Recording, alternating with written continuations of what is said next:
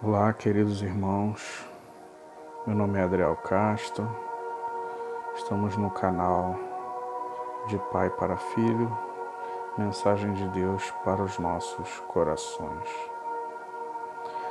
Hoje vamos falar sobre bênção e maldição. O texto que vamos usar como base está em Deuteronômio 11, versículos de 26 a 28 que diz assim: Prestai, pois, atenção.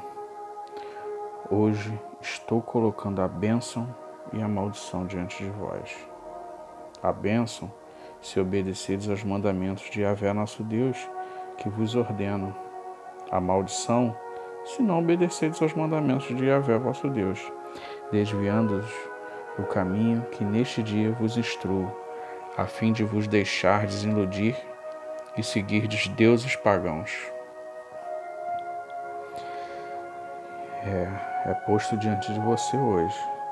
A escolha é sua, bênção ou maldição. Há pouco tempo eu estava em casa, mudando de canal, e acabei assistindo um documentário é, com o título Cidades Malditas. Nesse episódio, estavam falando sobre Bucareste, na Romênia, uma cidade que foi devastada ao longo de sua história por invasões, pandemias, como a peste bubônica. Hoje é uma cidade que está afundada no ocultismo, bruxaria, paganismo. Em uma parte do documentário, alguns jovens estavam em uma festa em um bate-papo com o jornalista, o mesmo ficou perplexo com a afirmação de vários jovens ao afirmar que considerava a cidade maldita por conta dos grandes desastres acontecidos durante a sua história de quantidade de pessoas mortas e que essa maldição estava no sangue e foi passada por gerações. Olha que situação. Ao ouvir isso de pessoas tão jovens, fiquei triste em saber que eles não têm nenhuma esperança. Para você ter uma ideia, o medo que os habitantes têm das bruxas que praticam o ocultismo, magia negra, é tão grande que até o parlamento é atingido, aonde muitos usam roupas roxas como uma forma de anular os rituais de feitiçaria. Vocês podem pesquisar isso, que vocês vão ver. E trazendo para nós mais próximo, quantas famílias têm sofrido com maldição e veem situações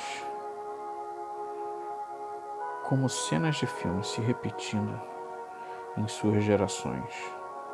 Sempre a mesma coisa, sempre a mesma coisa. Uma delas é a maldição do alcoolismo,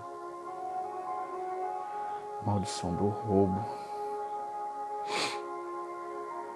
a maldição da mentira e vai em diante.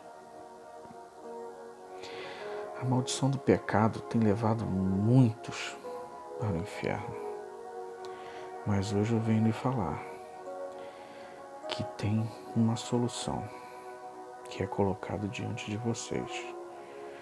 Somente e tão somente o sangue de Jesus derramado na cruz do Calvário nos purifica, nos limpa de toda maldição, de todo pecado.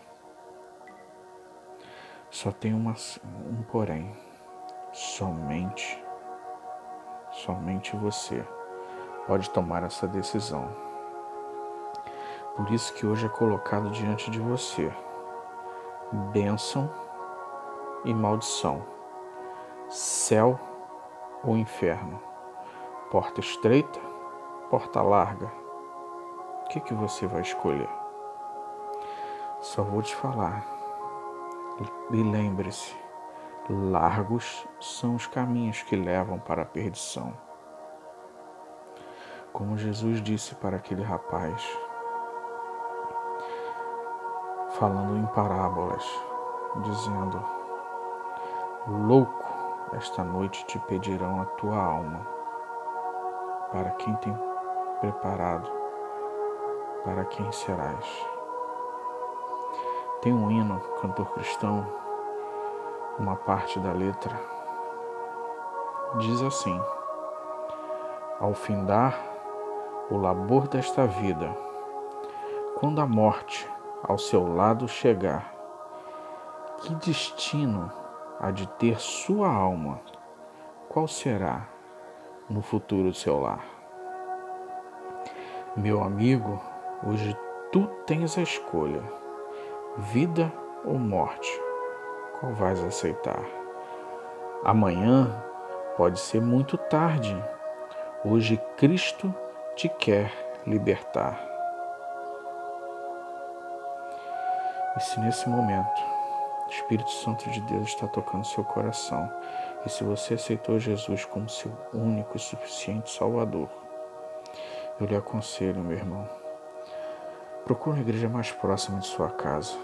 Procure o pastor, se apresente e fala que você é um novo convertido.